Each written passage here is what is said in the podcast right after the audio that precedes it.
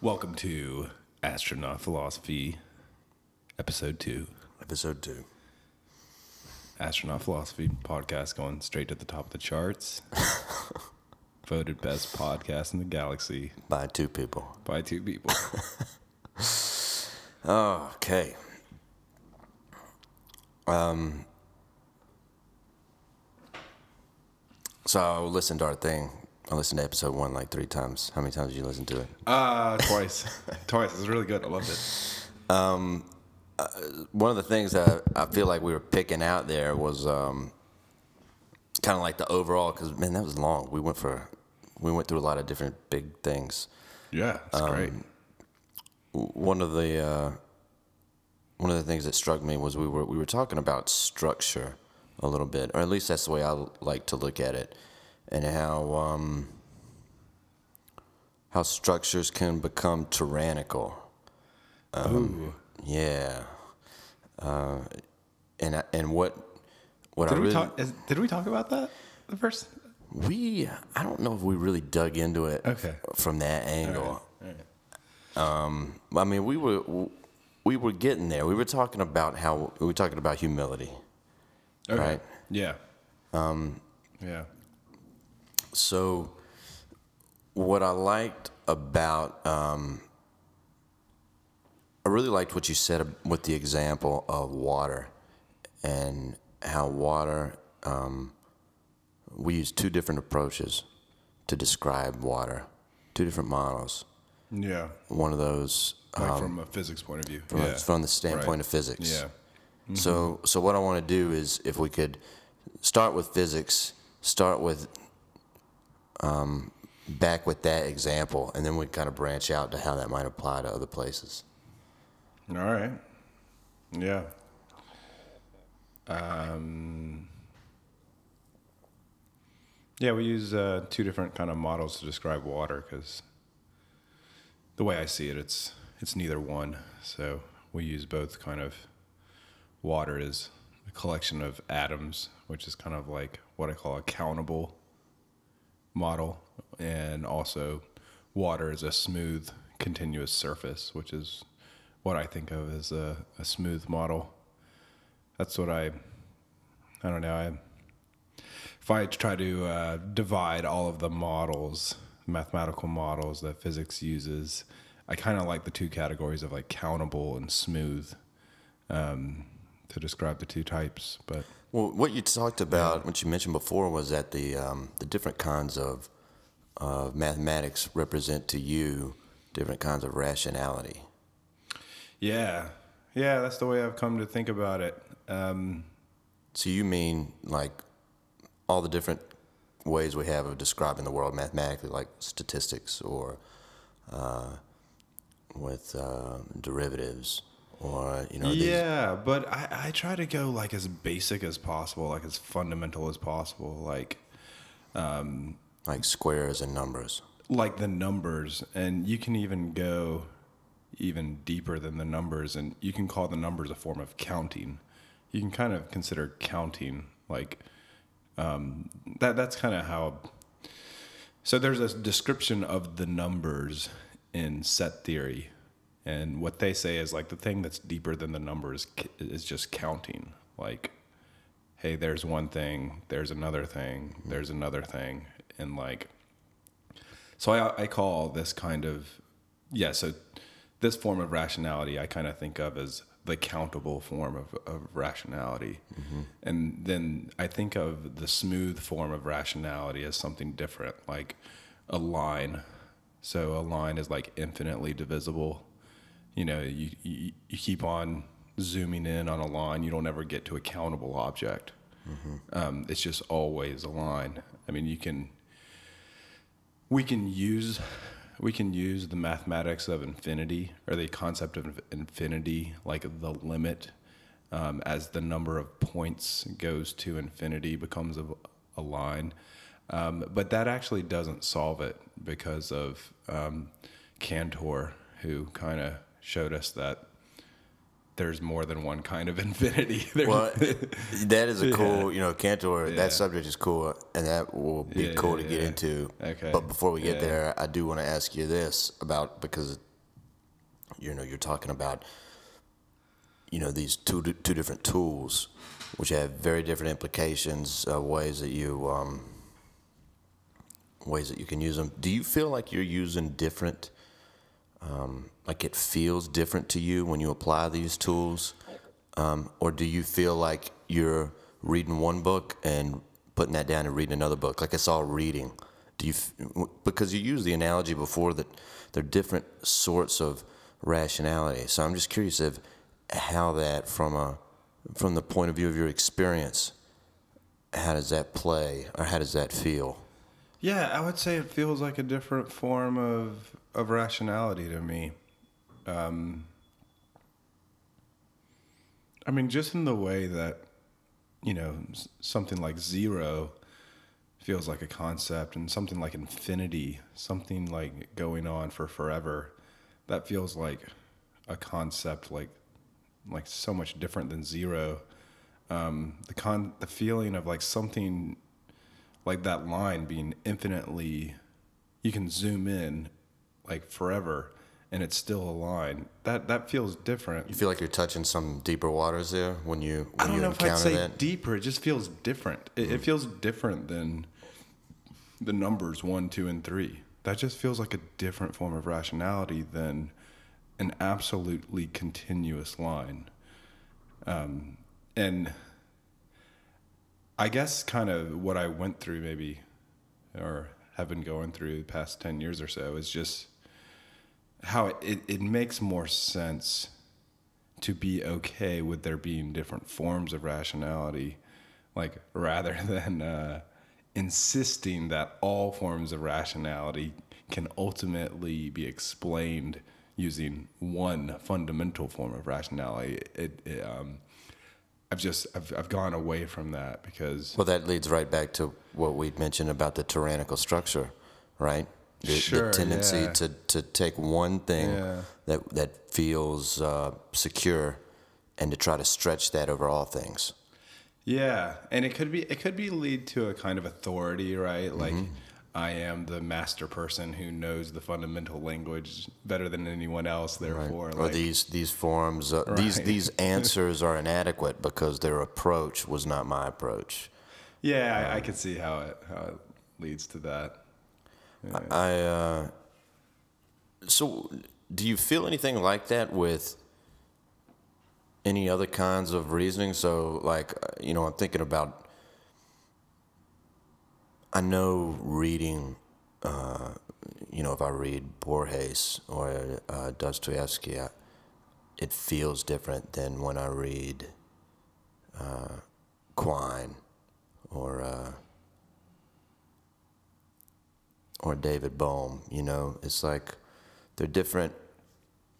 I'm trying to relate to you, and and I'm trying to see if if um, if we're talking about just the way things feel when we engage them, uh, and if and and find out how that connects to actually different uh,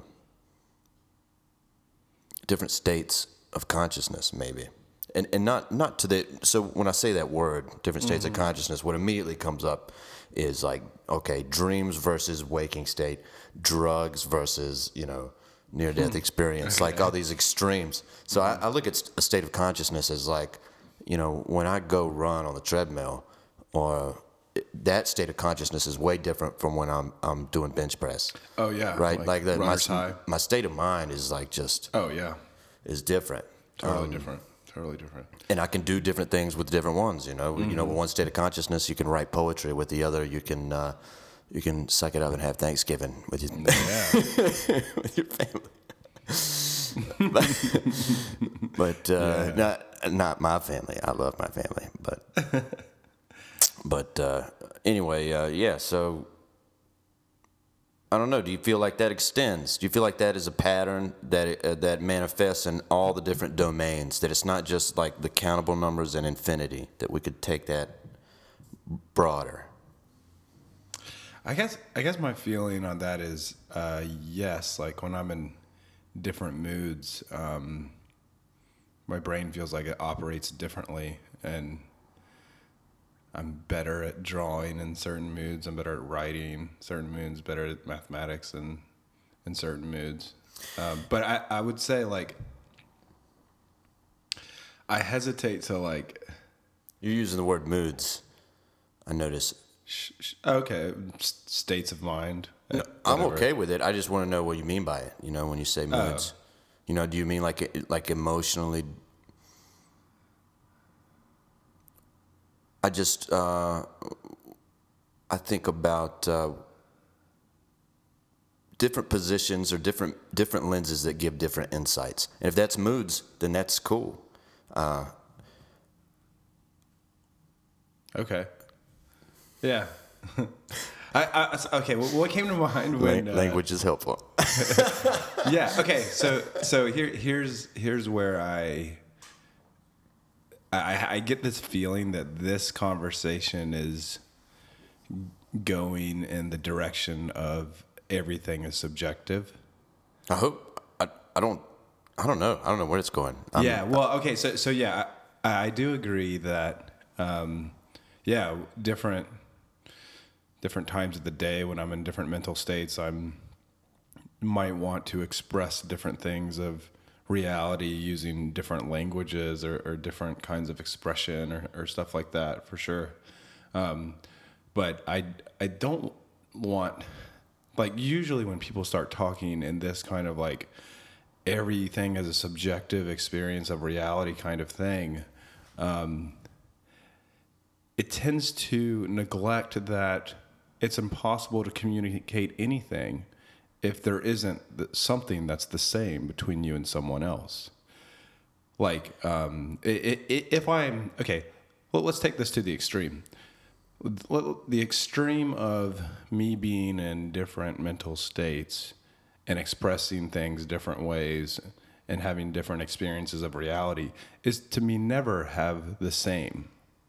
Okay, so I'm in a continual change of mental states. I never get back to the same one, and no one else has ever been in any of the state that I'm in.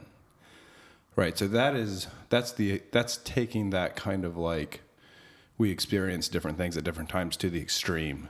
Right. So that's where you you you see the, a danger of sort of a spiral into relativism, where there where there's yeah. no um, we can't make Right. claims about yeah. we can't make coherent claims at least Well- about about uh, the way things yeah. the way things are shared at least. the way things are shared, right? Yeah, it's it's not that like I'm I'm scared of some kind of a danger. It's just more that it's it doesn't make any sense. well, that's if it makes you feel any better. That's not where I'm going. okay. Yeah, so that's Right. not that's not where I'm going. Um, Yeah.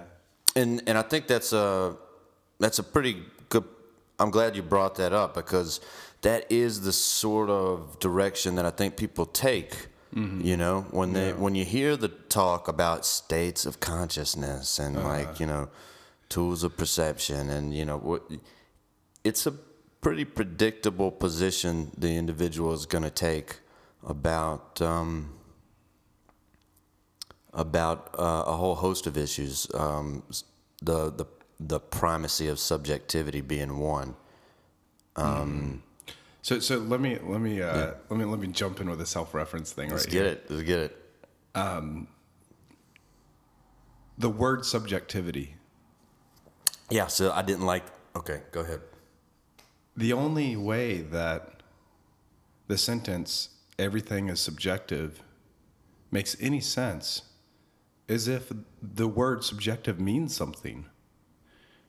But if everything is subjective, then the word subjective can't mean the same thing between two people by definition. So like e- even to say everything is subjective like requires a level of objectivity about what that sentence meant. When Right? you when you hear that word subjectivity, do you do you hear like a um, like a compartmentalized space? You know, when I say that something is subjective, do you do you think I'm or do you feel like I'm referring to a domain that's that's cut off, or is it and I'm just exploring what this word means, but because it's Yeah. not, uh, you know, what it means, what we might, uh, the way we might hear it used is different than I think the way that we might want to try and mean it here. You know, so I don't hear uh, I don't hear a closed space when I when I hear that word subjectivity. I hear a, a dynamic space where um, there are different influences. Um, n- not all of them I understand.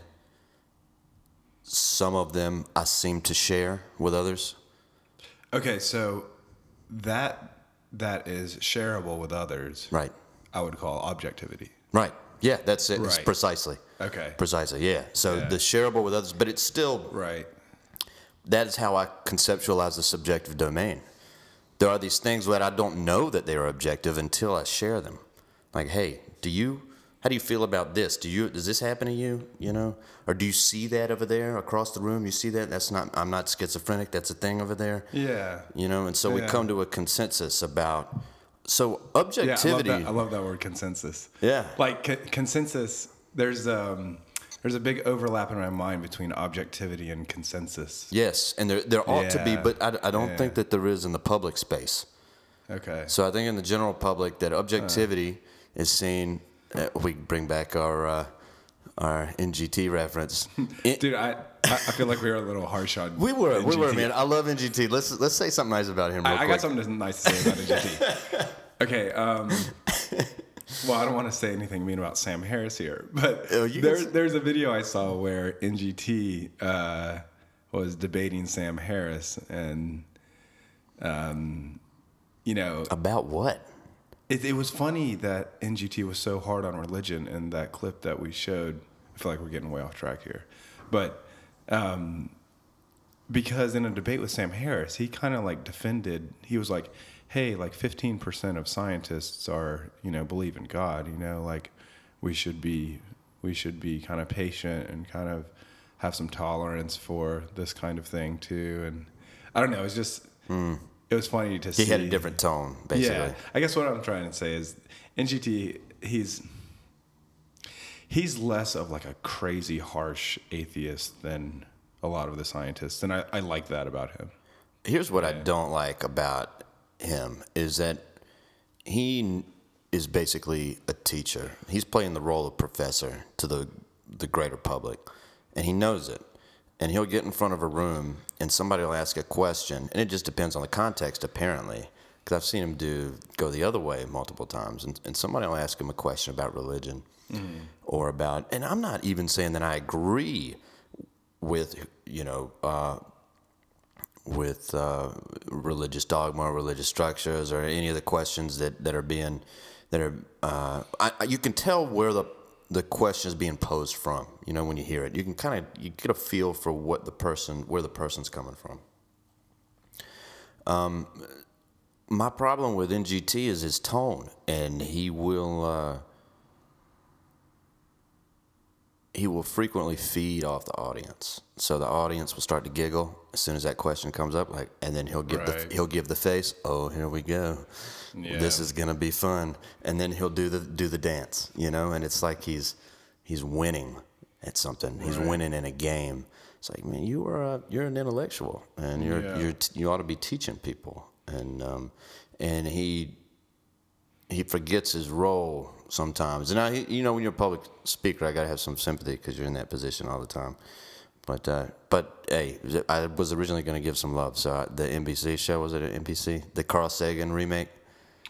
Uh, I don't know if I saw it. The was it something the universe? You talking about the one we watched last episode? No, no, I'm talking about the the syndicated. You know, he had a series on. Oh, I think it was NBC or Fox. Might have been. we It was- that Nova Science now. Well, he does that too. Yeah, he does the Okay. PBS thing uh, occasionally. He does. He does a lot of good stuff, man. I've watched all his stuff. Like so, Alright. it's just it's and so You, when he's secret, you secretly love this guy. uh, man, maybe, little, little bromance going on.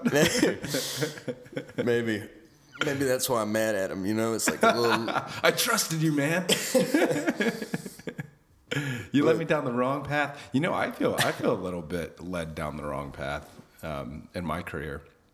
Like I, th- I thought, I thought at one point that science had like the truth or whatever, and that was uh, like when I look through my journals, I, I see a little bit of like frustration when I realized that all of science came down to math, and that there was a lot, and, and that math was not perfect, and um, it was very kind of like clumsy and patchy the way we stick kind of like mathematical theories together with um, to kind of make these just models of reality. And I was like, I felt kind of a little bit disappointed and then a little bit freed at the same time because, you know, it, it's freeing in the sense that it allows for things like creativity and things that the mind does that cannot be explained by math. That is the thing that generates the models, that thing that generates the language. But Would you say uh, that frustration was rooted in the discovery of objectivity is essentially consensus? And that consensus can be flawed. Yeah, yeah. I, I really like objectivity as consensus. I really like that. Um, flawed. Uh, I mean, it's, Well, it's, it's it- human beings that come to consensus, and humans are flawed. So that's where I, that's where my logic is coming from. Well, well, flawed. I, I feel like flawed's too strong of a word for me. Um, because it undermines uh, a little bit too much the, the the the the dependability of some of the some of the structure that we built. If we use the word flawed, it makes it feel like like um, like we're pulling rabbits out of hats all the time, but we're we're really not. We're making we're making. Uh, I was I was thinking flawed, like feeling like there's something wrong with us or something. Like I don't like, like like I, there, I like the word imperfect a little better than flawed because like So y that would depend, I guess, on your What- on your lens, your subjective, uh, you know, encounter with that phenomena. So we have this what with what phenomenon? with the phenomena of objectivity is derived from consensus. So we we encounter that that that seems to be the case. You and I've encountered it together. We're sharing it, and one lens leads to that seems it seems like imperfect is a better word.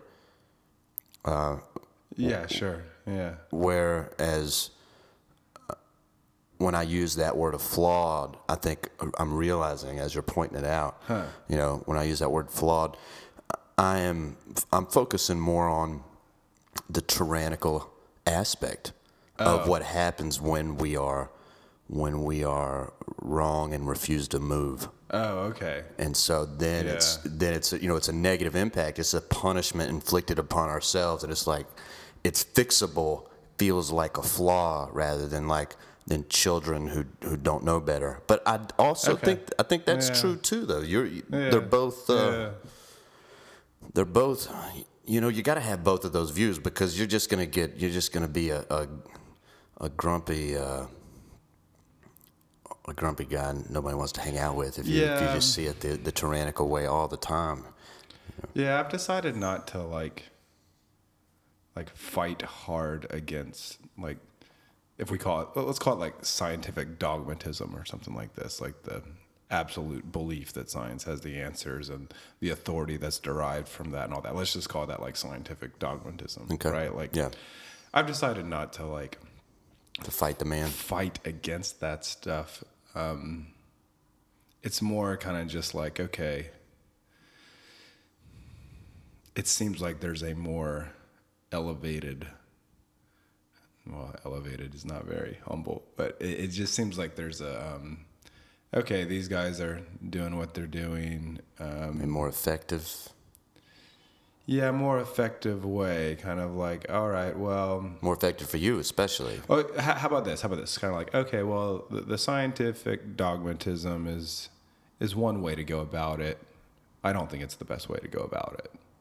Just kind of that kind of tone instead of instead of trying to like fight Tone. fight to take down some kind of authority or something. Right. Yeah. So that's all Yeah. about. Yeah, that's all about a, a len- lens and intention. You know, because Yeah. because at the same time that you say that, you are simultaneously Sure. Yeah. loosening the grip Yeah. so to speak. Right. You know, which I'd love, man. I absolutely love. I think, uh, you know, one of the things I was thinking about that was so bizarre. I was trying to understand why it is, why it is that you and I, um, uh, first time we ever hung out, like hung out, hung out, you know, outside of class, That random. we went to the uh, bar. The coffee shop or bar? No, what, what, what bar was that on Hillsborough? Across from know. campus. We got drunk at so many bars. This is the first. this was the first bar. Steve, it, it was the one with. Uh, oh, I don't even remember. It's down near the bookstore. Down near the bookstore. Where all the frat kids go. Oh, uh, East Village. Yeah, East we Village. Sat on the patio. yeah, we sat out there, and we sat out there for six hours. Did we really? We really did. So we got there. I got there about six, and we, we closed that place down, and and uh, I think left on a Tuesday around one a.m. Damn. And um, Wish we had the microphones for that. well, maybe not. maybe good. Maybe because the microphones weren't there. But um, but uh, I think we have this mutual interest that uh, loosening the grip uh, is helpful. yeah, yeah. Hold on loosely, but don't let go. yeah. That's gonna go in the intro Yeah. for this one. What is that? What is that? Van Halen? Led No, Zeppelin? dude. What is no, that? that's um. If you squeeze too tightly, Oh Jesus! Is it. Chicago? No. It's one of those. Dude, it's my dad's gonna be so mad like at me. 70s, 80s. It's like, It's a good song. all right. Um, look it up. That's the intro to this one. I don't know why that's taking me back to Kenny Loggins too. For some reason, I'm just thinking of like lots of guys with like hair and you know, just corny videos and micro. Yeah. Okay. I do love that concept though, like holding on loosely but not letting go. I feel like Yeah. I come back to that a lot. Yep. Yeah, It allows you to, to keep a balance. yeah, right. know? It's um. It's an ugly thing when you see, just from a you can take. This is what I love about this concept is you can take it across domains, and not just across domains. Like from, for example, with science, you could take that to politics. You could take that to philosophy. Um, you could take it all the way down to personal psychology, and, and there's nothing um, sadder than to see someone who is holding on to dear life uh, to an approach to their life that's actually destructive. Um, They've got that tight grip, and they don't even realize it. You know, they're in pain. They don't even Yeah. they don't even know it, and that's sort of uh, analogous to society. Like you look at society. I mean, people are in pain. They know something is wrong, but they're they're not sure how to walk down the lane of of wh- what are the sources of our unhappiness, so to speak. What are the or what are the sources of dysfunction? I think is a better way to frame it. it and they're multivariant, to be sure. I'm not saying this is the source of all evil, Right. but it is an important one because one of the most important. Uh, one of the most important elements of society is problem solving. I mean, that's if we don't do that, we don't have society Sure, yeah, and um, and whatever helps problem solving helps people. You know, I mean, it's it helps. Yeah. It's uh, so that's why that's why I like that idea. That's why that's why I really love that example of the models. I mean, because with water, especially, I mean, it goes all it walks us all the way down to the very foundation of our ways of knowing the world. Hmm. And yeah. Ways of knowing. Yeah, I like that phrase. Ways of knowing. Mm-hmm. Mm-hmm. and and it and it it puts it right on the table mm-hmm. that we are using different limited ways to describe something greater than us. Right. Yeah, I like that too. Yeah, definitely. And those, but those ways, um, the the great thing about those ways is that we can kind of understand each other. Like we can get on the same page with each other. Like we can come to a consensus. Right. Which is where I think the um, postmodern relativists go too far. You know, they kind of say like it's impossible to ever get on the same page with one another. But um, if you stick to that kind of agreement that hey, we can come to the agreement about something. We can like cooperate together. We can like agree that we mean the same thing when we use a word, you know, like mm-hmm. then we then these models become really powerful not only between us but between other generations or like across time. across time. Like how awesome is that when like you read like Oh man, something from like 2000 years ago it's from plato or something like this and it's just like yeah like i know exactly what you meant and like all of us are in like there is something that is the same. Like something uh, that there's something that's the same that's transmitted through all of us like reading that document like written 2000 years ago. That's unbelievable. And to, to not recognize that is just first of all it's self-defeating. And second of all it's, just, it's not helpful. That that's why I think it's so important to listen to each other when we are expressing in different forms the the experience of our subjectivity. So I I express that word for me. Subjectivity is like you are in a space that is being influenced from from different directions that we we don't quite understand all of them. Um, We we know one of those directions would be your physiology. Um, you know what's happening in your what you ate that day. Um, are you going through puberty? Are you going through menopause? You know, these things are, are going to influence that subjective space. Um, other things that no one has a problem with are uh, sensory experience. Very obvious that sensory experience is part of your subjective space. Um, and and then there's this fuzzy area, um, your thoughts. You know, are we are we generating those in some mechanical form? Are we receiving our thoughts? Sometimes, idea. yeah. If if you i receive my thoughts in the mail if from well, amazon prime You know, you know what's what's that? Now that's a strange Amazon Prime. Amazon Prime is taking over the world, man. yeah, taking over our, our thoughts uh, this pod is sponsored by amazon prime uh, amazon prime if you want to be uh, sponsor on our show get in touch you know Yeah, if they'll give me a deal on something. give you a shout out that was a free ad I got like I got like eighty books in my cart, guys. If y'all just want to help me out, but um, you, you know that that phrase right there, um, receiving your thoughts. That phrase is something. You know, if your neighbor said that to your grandma, you'd be ready to lock her up. You'd be like, oh, she's ready for her to go in the home. Uh, but if you look at the descriptions of very creative and talented people uh-huh. uh, who generate oh god s- gifts to society that cross that transcend time like we talked about. Oh yeah. Where does that come from? And they will they will talk about it. They will Yeah. talk about the experience of their subjective space the phenomenological Uh-huh. aspect and, and it's it is like they are receiving it. It is like it is not theirs and it is theirs simultaneously. It's this bizarre experience of uh, of something that invokes humility. It's, it's, it's difficult to, to put a to be real definitive about it. It's yeah. it's something something bigger than the ego, something bigger Yeah. than the, the thing that says, um, "I want another beer," or you know, "I like her." do you want another beer Yeah, get close okay this, co- this conversation's getting pretty good. Yeah. What is that? It, it's almost like if we that thing where the genius comes from to try to even act like we can say exactly what that is is to kind of like undermine it or eh, not undermine just to kind of like belittle it. Well, and it's to assume that you are on, you personally are on the other side of that boundary of of where things are coming from, or where you mean kind of like consciously we, we're just sitting there waiting for it to come and we don't know where it comes from?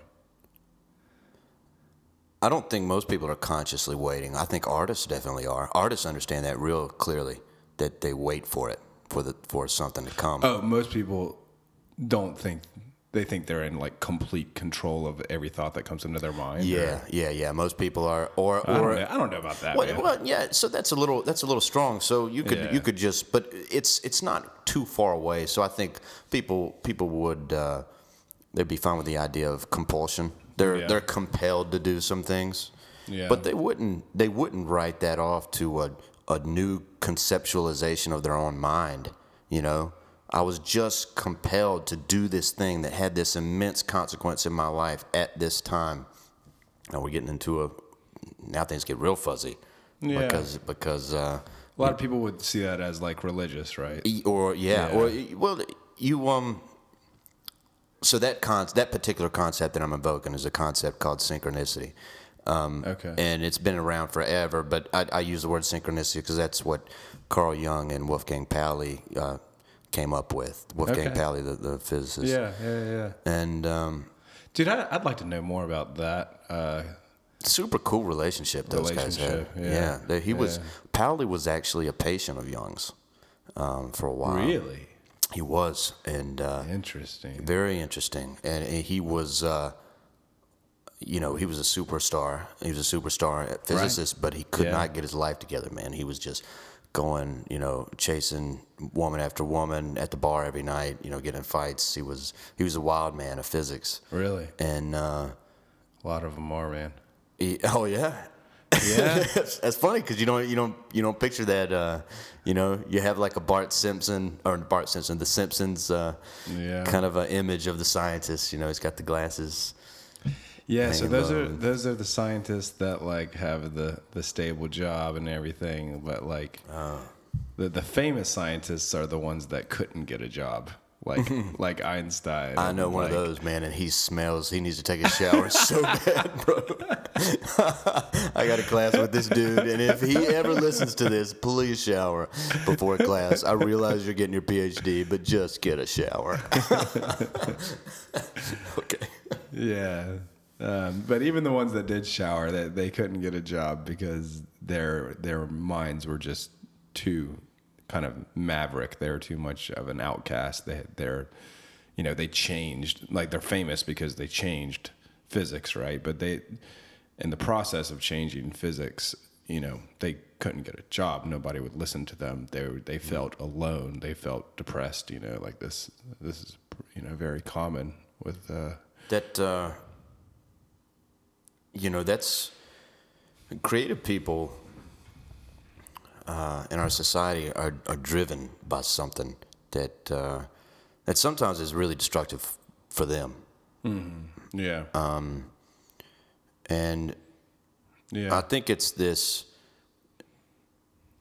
We have a real poor comprehension of what's going on inside of our own minds, the forces at play, because we, we have no idea how to help either the best or you know the worst off in our in our uh, oh yeah. Among us. You know, like the best Yeah. in terms of what they do for us. Like the, you know, you read about Steve Jobs or you know people that that culturally, uh, I don't, I'm not particularly uh, interested in him. But uh, but culturally he's huge, you know, and, Mm-hmm. Right. and we worship this guy. Right. And you see he had so many problems. Um, everybody has problems. Yeah, maybe it's like the everyone has problems. They get Maybe. magnified in that They personality. get magnified in that personality, but but maybe they they probably also are more present in that kind of personality to begin with too. So It's a real, it's a real uh, a phrase uh, comes to mind. The virtue of psychopathology. Now that is a scary phrase, psychopathology. right? Or the, maybe Wait. the virtue of pathology, not psychopathology. That's uh, Oh. fuck- sorry. That's uh, getting into um, what's that? Uh, what's that movie? American Psycho. Uh, Bateman, Patrick Bateman. You know, he's I don't know if I saw that. He's looking at himself in the mirror. Oh man, you haven't seen American That's so not American Beauty, uh, but no, American definitely. Psycho. Yeah, American Psycho. That's right, uh, put that on my list. you will 100% remember it for the rest of your life. Okay, maybe I won't put it on my list. it's good. Um, but the virtue of, of pathology, rather, like oh, that's kind of a that's kind of a that's a I don't I don't like that the way that I that I put that together, but I'm just trying to bring I'm just trying to bring two things, show a relationship between two things, between pathology and between virtue. There is a bizarre relationship. Yeah, sure. And it's hard Yeah. to it's hard to know what that is. Uh, Yeah. You know, you look at people like JFK or people like like Abraham Lincoln, like Mm-hmm. like you know, Lincoln's depression was just like immense, and you know JFK Yeah. You know, he had his. Uh, it was probably on the on the spectrum for narcissism, uh, and uh,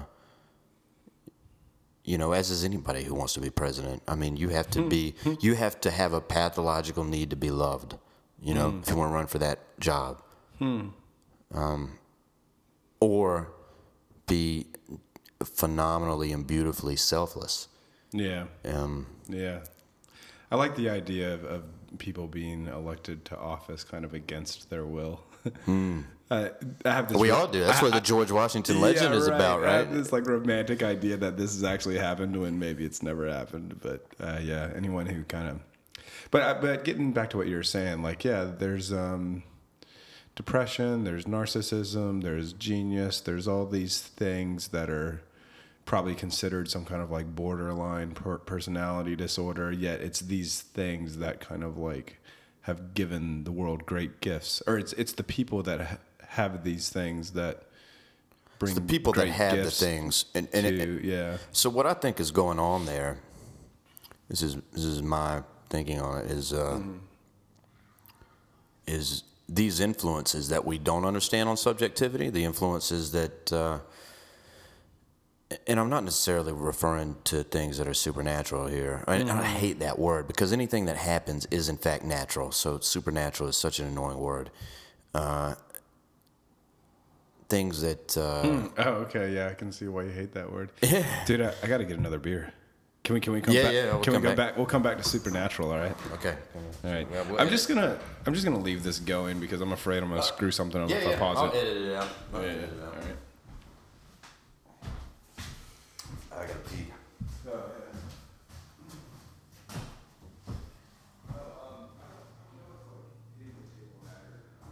I don't think so. I think it's here. I mean, I like, you know, dang it.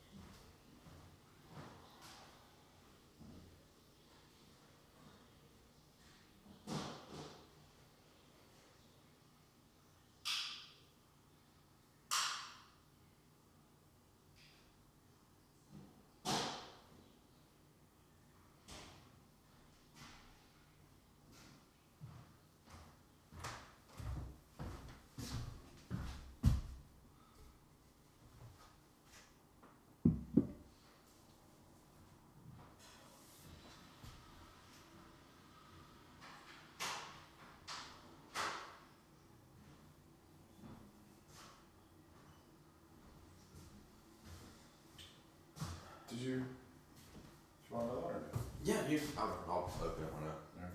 Make my way to the bottom of this. Um. started from the bottom now we're here astronaut philosophy started from the bottom now we're here episode two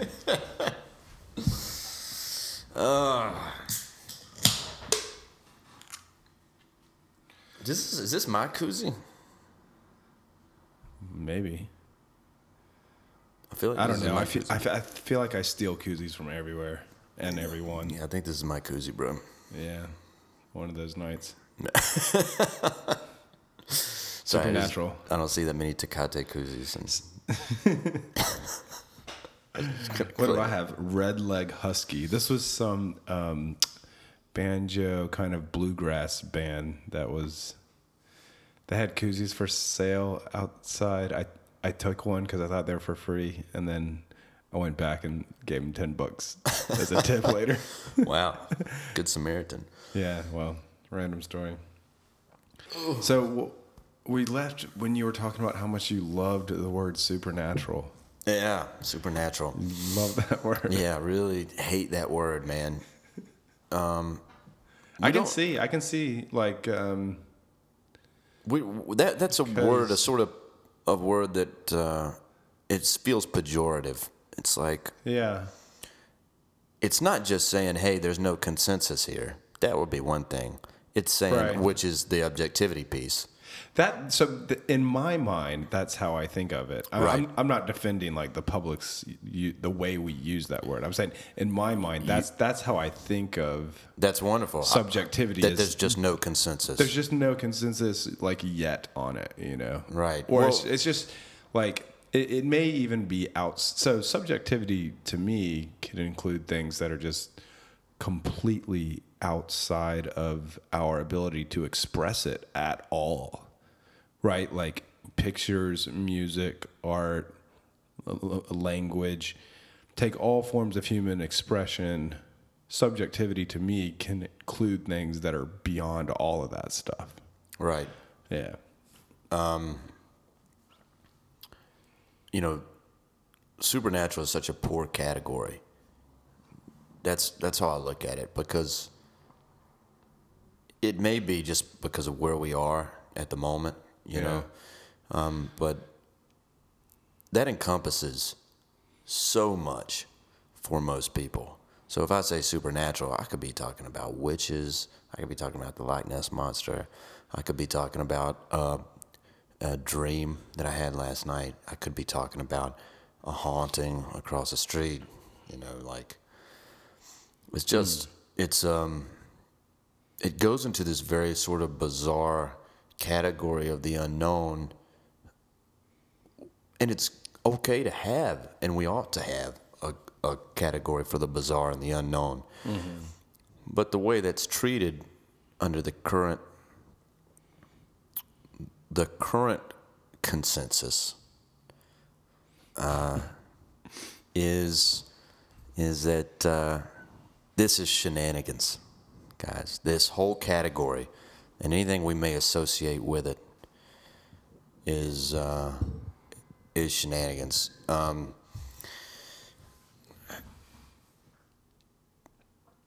Yeah, I hope that changes. I mean, I, I think one of the ways that can change is the through the discussion we were having earlier.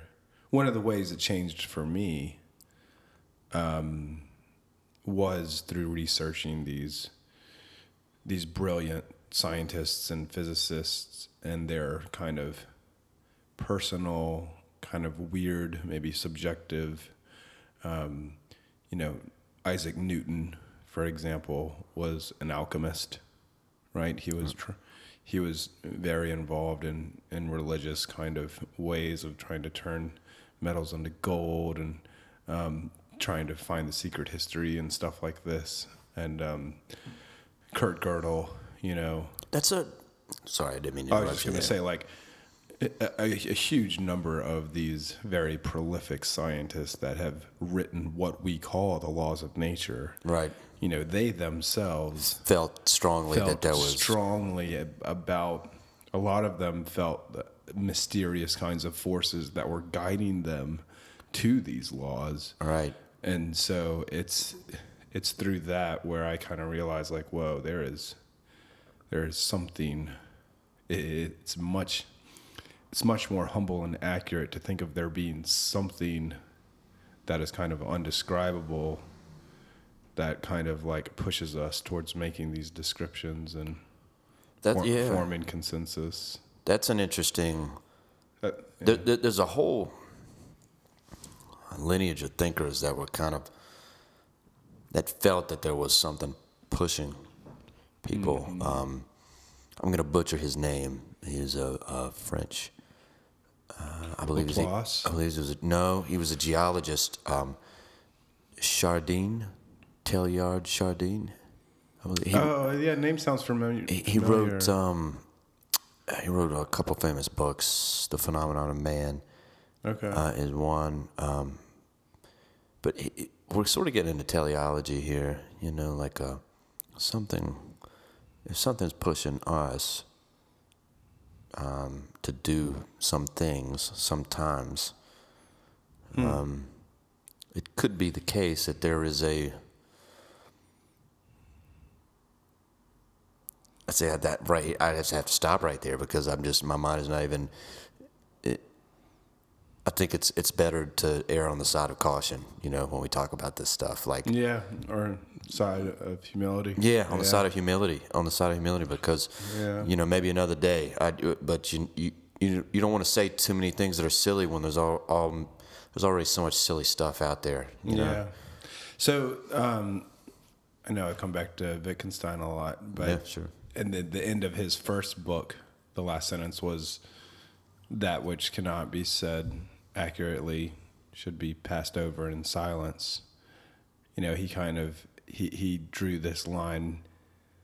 He in that book, it was kind of a harsh line between the things that can It is a little harsh. be said and the things that cannot be said. Whereas I'd I'd see it as more as like a gray area of like the things that can be said accurately.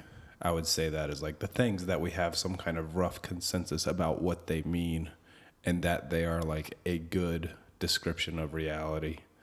Like those things, you know, but the things that are like both way away from two people meaning the same thing and way away from it being a good description of some kind of common experience of reality like yeah we should uh we should use language with a lot of humility when we talk about those things Right. And Yeah. and when you start looking at language, and this is another thing that, that I think a reason why we we tend to talk for forever uh, is is our agreement on on language and uh, and how we have to be careful and and we have to be careful with our pronouncements. We have to we have to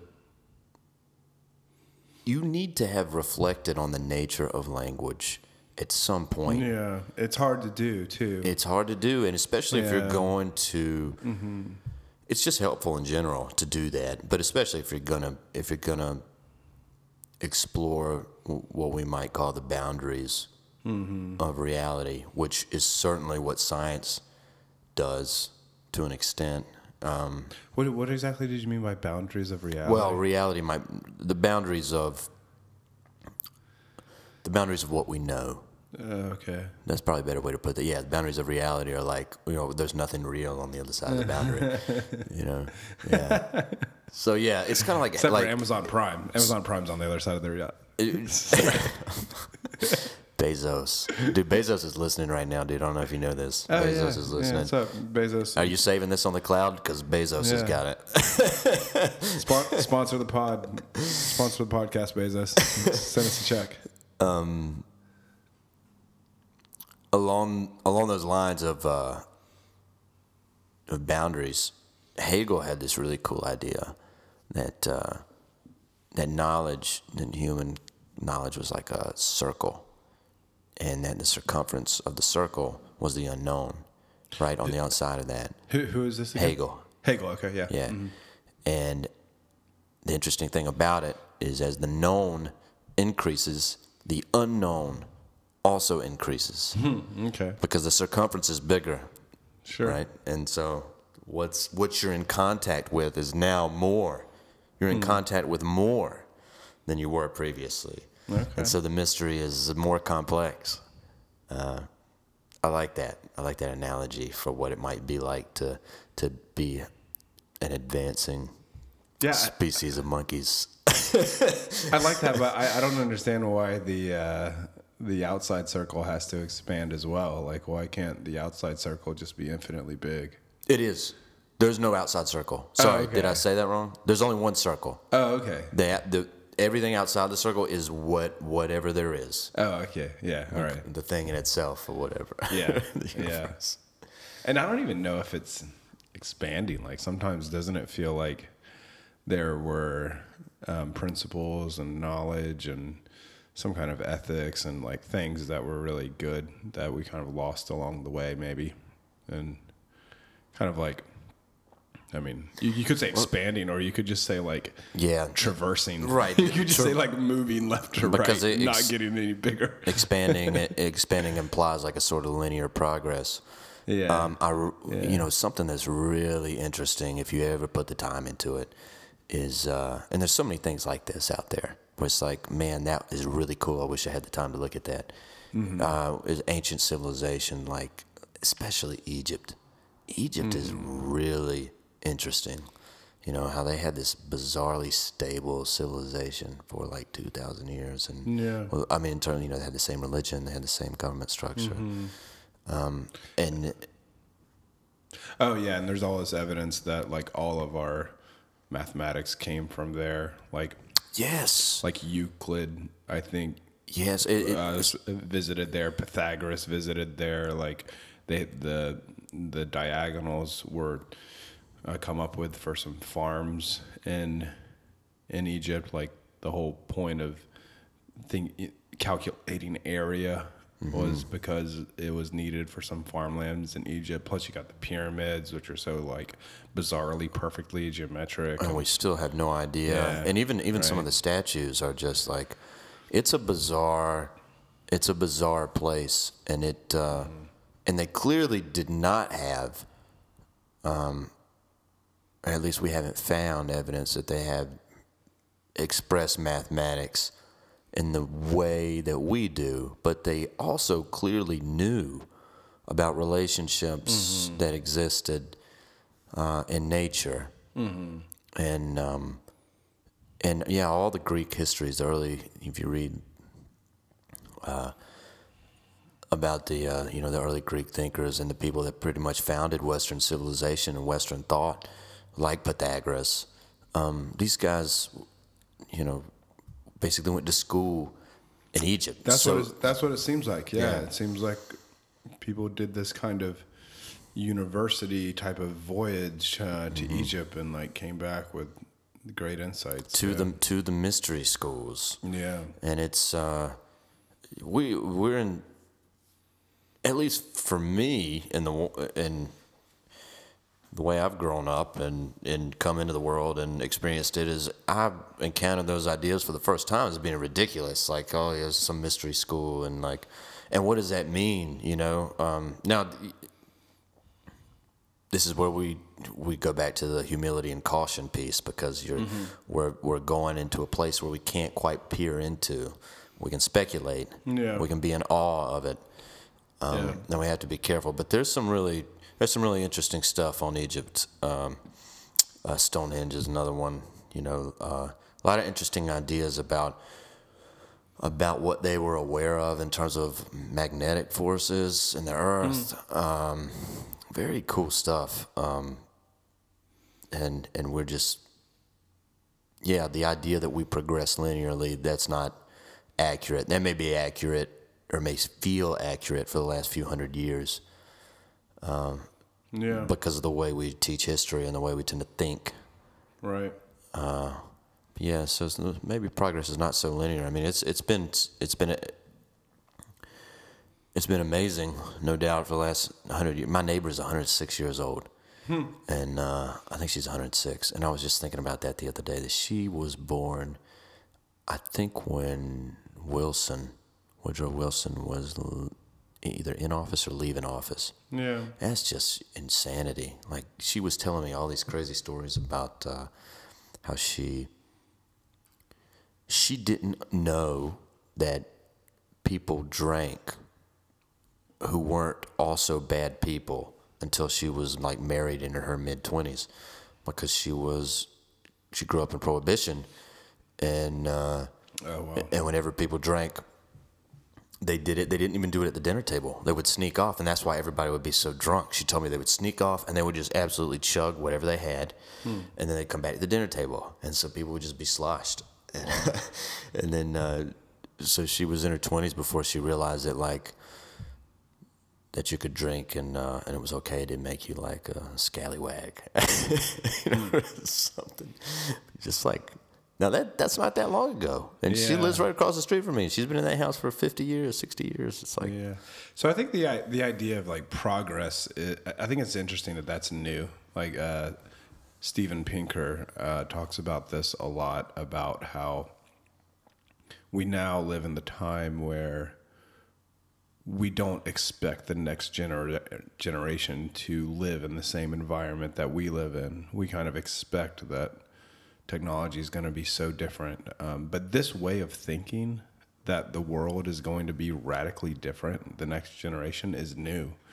Um, like, if you think of it like geologically or whatever, like for most of human history before like 1600 or 1700 or before the Industrial Revolution, most people grew up in a very similar environment as their parents and they expected that their children were going to grow up in a similar environment as them and this, this idea of like progress is um i'm not saying it's like good or bad or, or anything it's just it's interesting that The I, I really have zero expectation that It's going to keep going. yeah, that our children are going to grow up in a world that resembles my own, like at all. Right. That's that's just amazing. It is. Uh, I, I have some sympathy with with that point that Pinker makes, in terms of like looking that we have no reason to expect it to keep going, just because. Uh, I'm not saying that I personally think it will go this way. That's a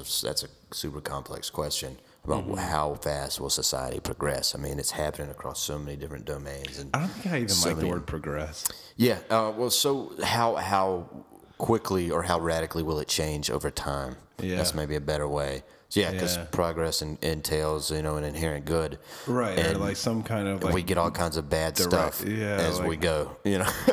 yeah. Um. so a, a good what pops into my mind there is uh, is I've I've often heard quantum mechanics is described as a, a boundary science, uh, and that's kind of where that word came into mind.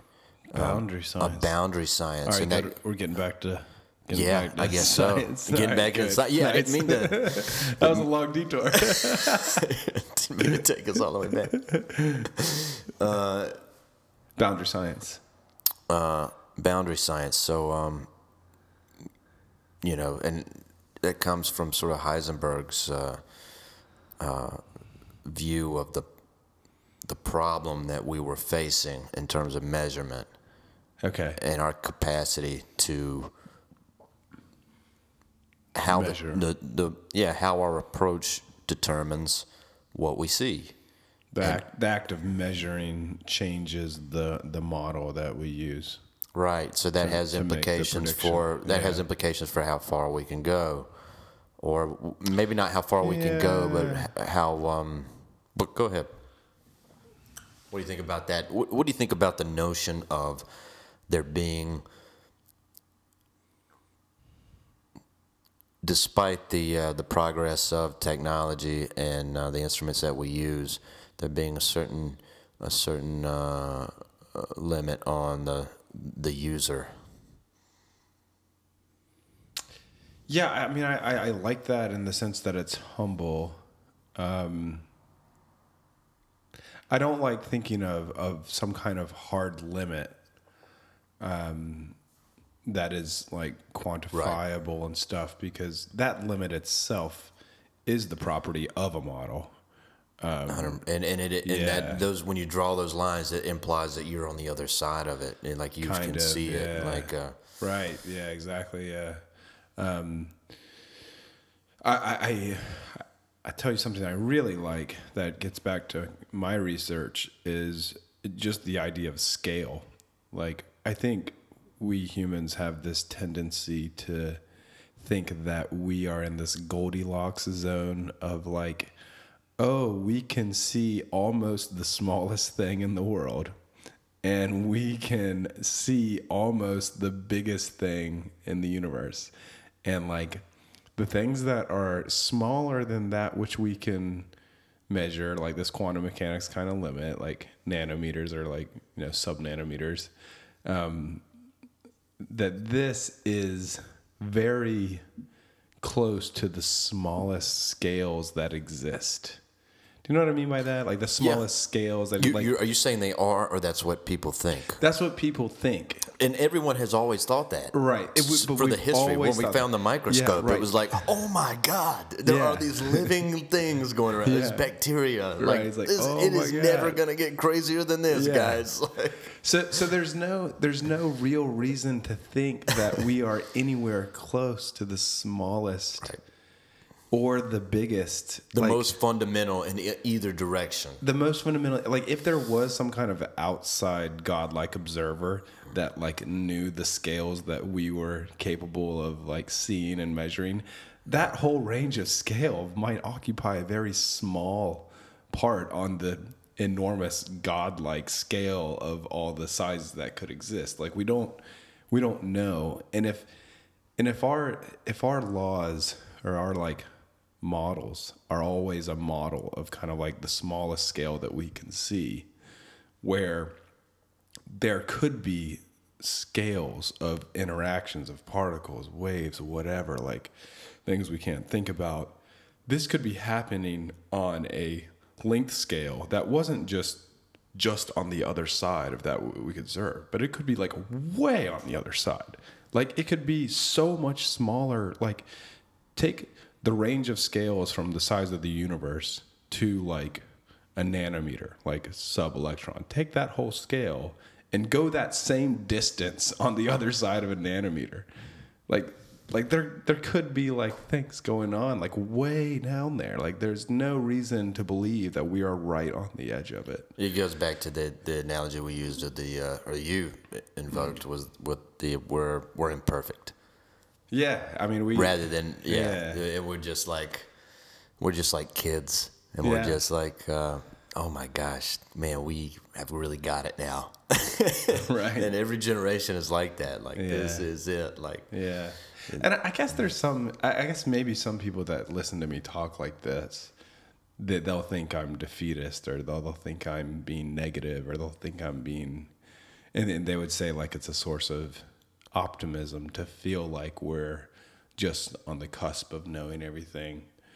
Um, I- but I, I, I think that's, I think it's dangerous.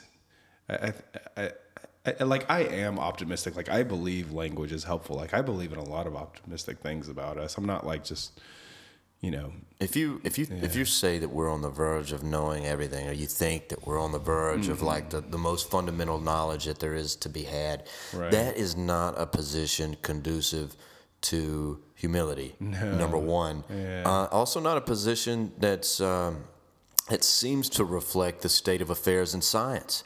A science being uh, a series of different models in different domains that uh, that we're trying to figure out how they fit together, um, and that it's complex. Uh, that that is uh, seems like a the point of view that we're that we know everything seems to be sort of a vestige from the like the '60s, you know, like the yeah, and uh, like the space race, and that's beautiful. The space race is beautiful. It's one, uh, you know, like the the fact that people went to space and were brave. I mean, this this is the bizarre. I mean, with that, that's why we have the name of the podcast.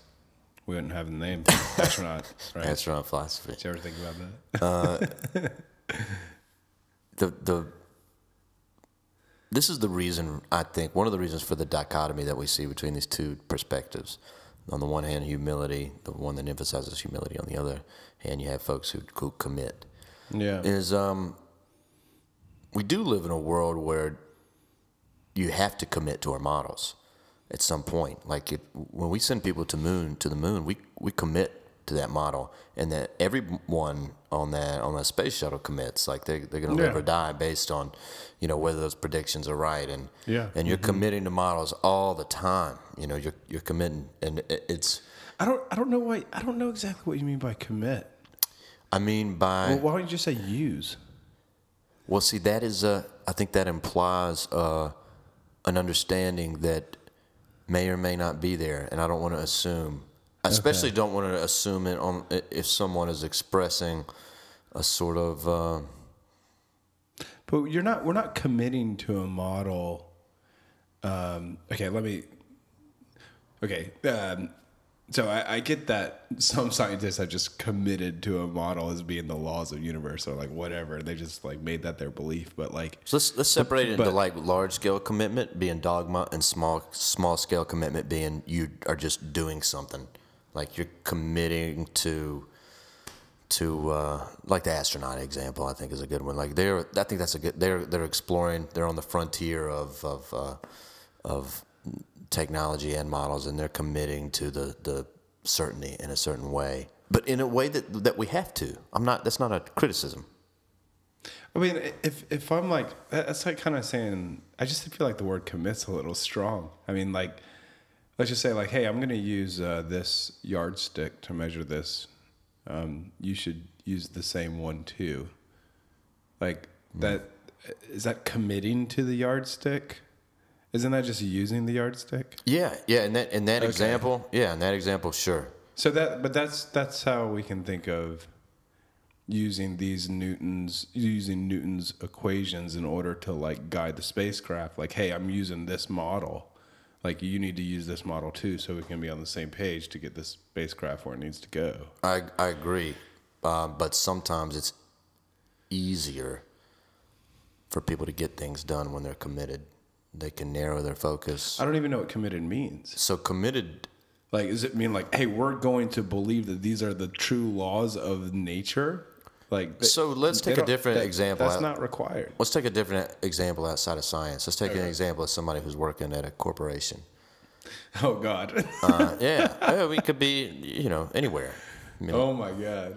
or it could be you know it could be anything somebody in the military or somebody you know there's a million examples you can use Um, okay. you will notice a difference between people who have committed uh, in the sense that i mean it um, people who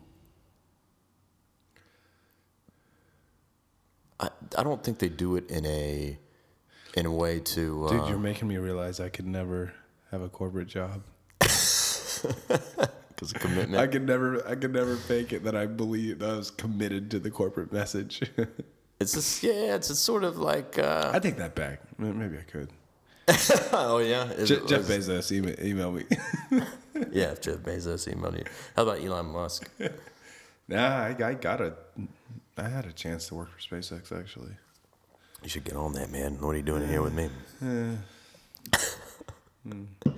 well, you know, these are. I'm glad we had this conversation because we, we're stretching into like all the implications of our of our interests, sort of. You know, they're they're sociological, they're psychological, they affect creativity, science. It's sort of like uh, this is a we're asking some fundamental questions, and Yeah, but let's get back to uh, you want to commitment, like because uh, I don't under I don't understand what it Well, what, get- what you mean by like. Are you saying that like some people become committed to to something where they take it and to such a deep part of their identity that they they can ever think of it as helpful. They have to think of it as like you know something that they had decided to commit it to so therefore they're going to fight or at least Or- at least more often they have to do that, if not always, more often. Um, and it goes back to the very beginning of our conversation when we talked about subjective states. And I was talking about how there's some subjective states that facilitate different sorts of action. And the subjective state of commitment um, facilitates an ease of certain kinds of action, um, certain kinds of uh, easing through certain kinds of contradictions, for example. See i, I don't well We could we could we could we could also maybe interchangeably to some extent use belief. But but it's it's not quite I don't I don't like belief as much as commitment because it's like a oh, i just realized i am committed to something what have you not committed to? i'm committed to language is helpful Yeah, yeah, we've all got we all got some commitments. we're both committed to that because we're still talking to each other. yeah exactly that, we that- got- but got- that, that's why I, I guess i've committed to that is because it's You got to. i can't say anything if i if i don't think that Yeah, I don't. I don't. Um, yeah, I, I ran it. So when I was, I remember specifically like when I was working for NASA, I remember giving some kind of presentation and this idea of like whether I was speaking what I thought or whether I was speaking for NASA. You know, like I was um I was speaking on behalf of the agency or like I didn't even know what that meant. Like how is it possible for someone to speak on behalf of an agency? I don't I, I like that would require some kind of like Well, that's that requires a certain model where where people who are representatives either actually make psychological commitments or at least they act out that commitment.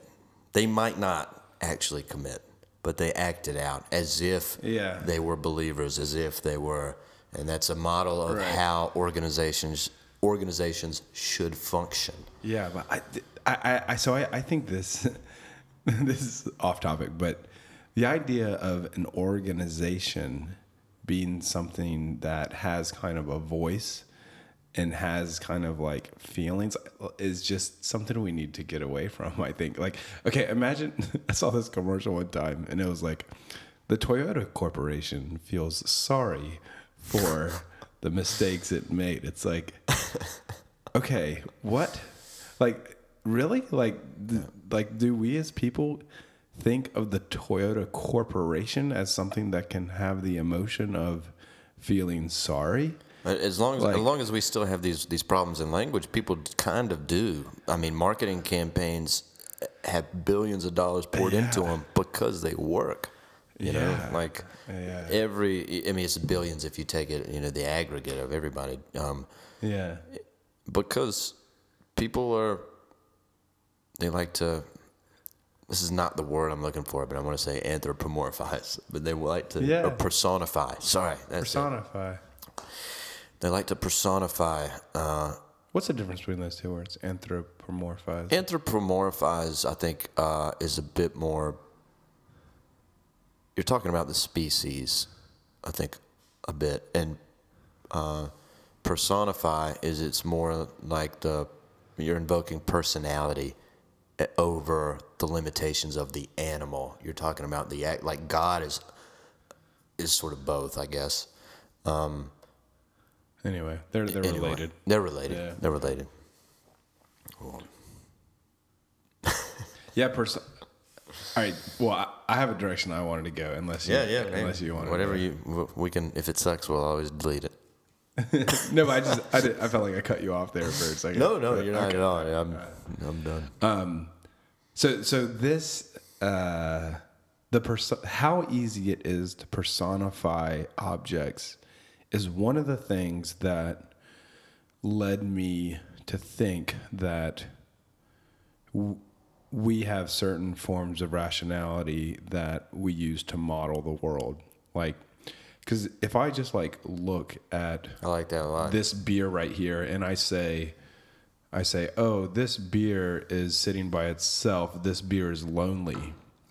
Like how easy how much sense that makes. like, okay, yeah, it doesn't make any sense, right? But how much sense does it make? Like how easily do we say like how easily do we entertain the idea of loneliness of a chair sitting by itself? Like like so so let me just finish this. So like it's not the ridiculousness of it it's how quickly it it makes sense. Like how like we personify the toyota corporation. We we can personify inanimate objects. We can personify animals.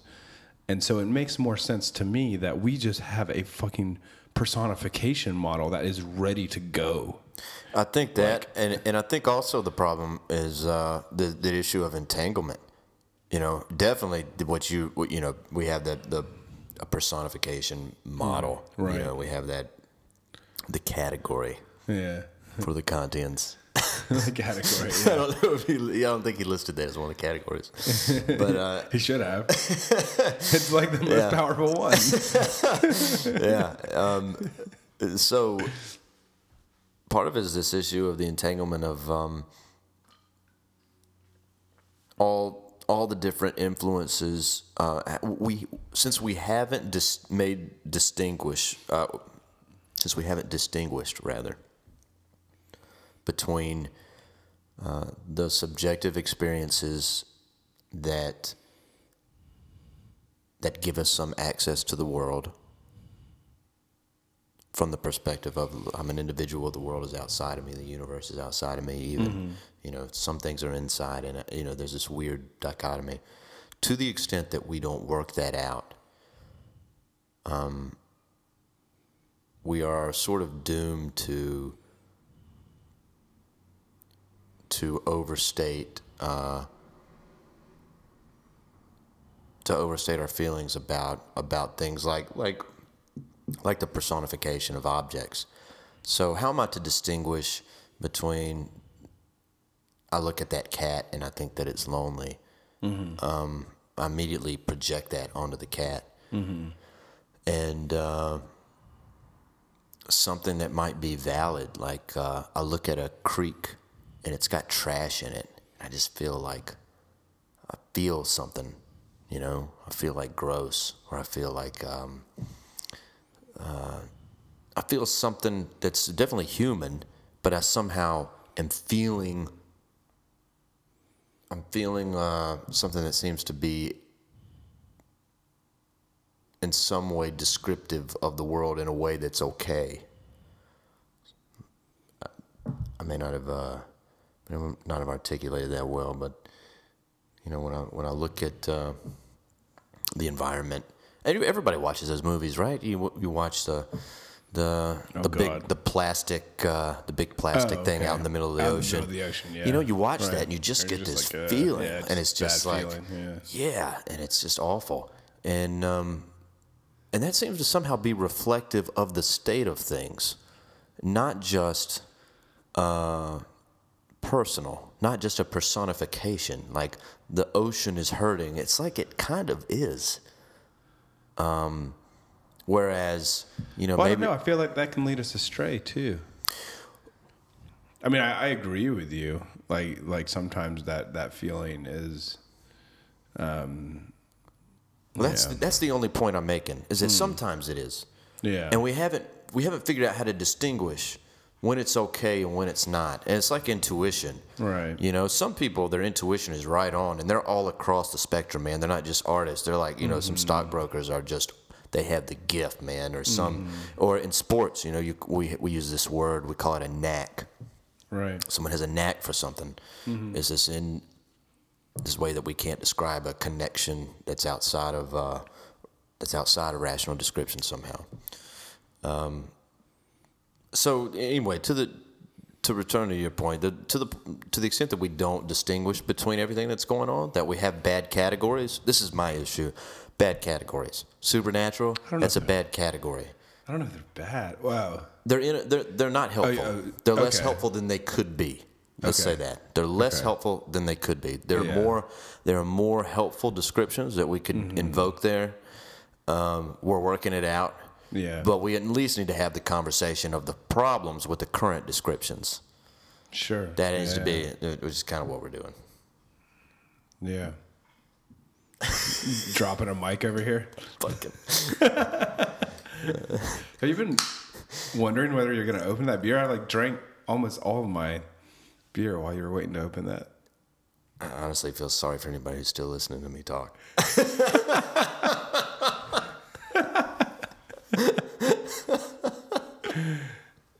Uh, well, you want to keep going with this? Uh, well, I mean, you, you, you just open it. You want? All right, let's do it. Let's keep going. Our oh, we're, we're measuring in measures now. You gotta. Dude, I don't want to touch it. I'm gonna mess it up. Yeah. We, we've been going for over an hour, maybe an hour and a half. All right. What conversation do you want to get back to?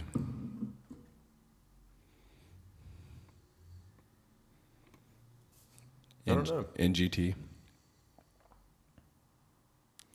Can, can I can I get back to my personification thing? Yeah, yeah. the, conver- the the question Steve meant to ask was, "What question do I want to get back to?" Well, I, I asked you, and then one came to me. um, yeah, I mean, like, my brain is is actively trying to see everything as a person all the time. My my brain is actively trying to see something as a circle. It's it's trying to see something as math. You know, it's it's trying to see something as free will. You know, it's, it's well, Jung was talking about this exactly this. You know, this sort of the the something beyond us is manifesting symbolically. Uh, we have no other option but to receive it in a symbolic manner. We can observe that process. You can observe yourself receiving it mathematically uh, via personification, via you know whatever vehicle. But we have these we have these sort of structures. That's what Kant was talking about too, in a, in a different way. Yeah, yeah, all, all the same, all the same stuff. So I, you know, I didn't stumble upon like Jung and Kant until after I kind of like went through the, the went, went through this myself, you know, because I was like. Just doing the science thing, and then I was like, yeah, same same with me. That's why I loved Yeah. them so much. It was like, oh, Right. oh man, these guys nailed it. Like this is the this is they they're articulating something. yeah. Well, I mean, I don't know. Do we think? I I don't think our Kant articulated it that well. I mean.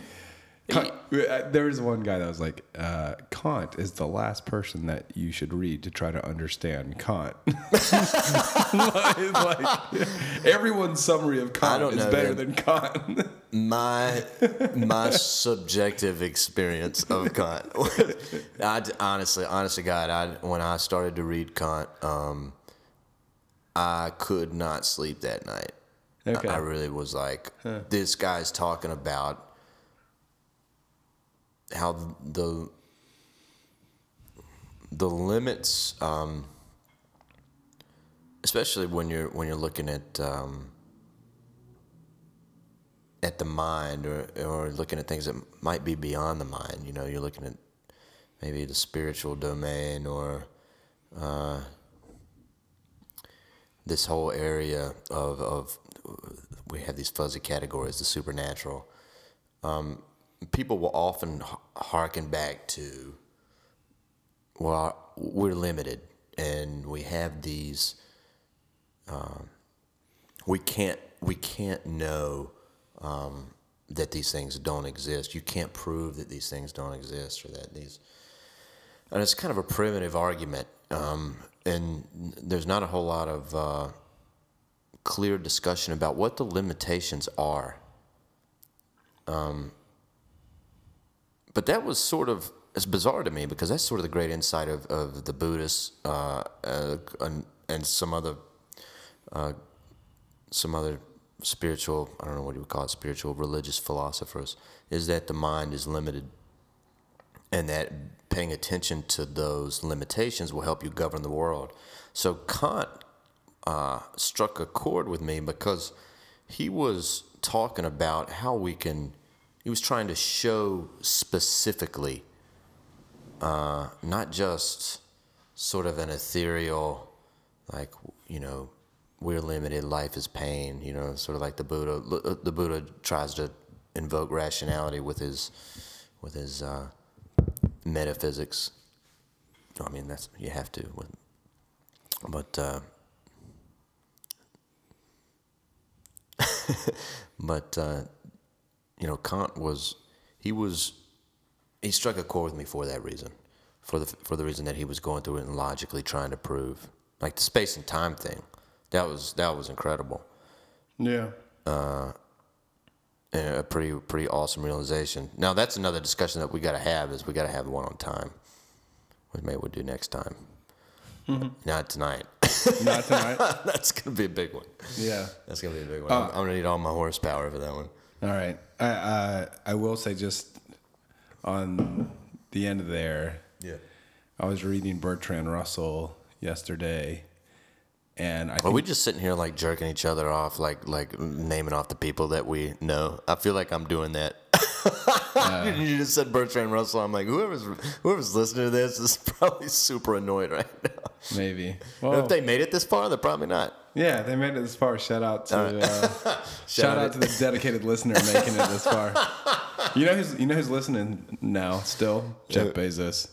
He's still listening. Yeah, that motherfucker's listening. Yeah. Um, anyway, uh, Bertrand Russell, just uh, uh, for, foreshadowing our discussion on time. The reason that he disagreed with Kant that the numbers were a function of time is because Kant thought of logic as being outside of space and time. Kant thought of logic as being independent of space and time, and um, Bertrand Russell managed to give a definition of the numbers in terms of logic. So that's kind of the um, that's what I got for why Bertrand Russell had showed that that um, mathematics was not so tightly bound to the concept of time. I'm not saying I agree or disagree. I'm just saying that's that's where Russell went with that. Well,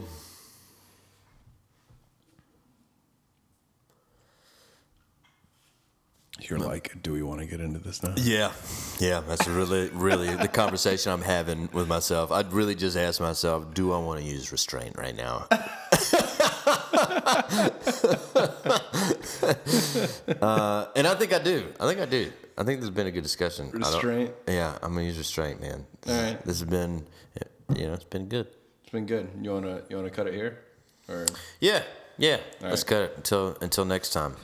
Tune in next time? Uh, so long to our listener. So long to our one listener out there. See ya.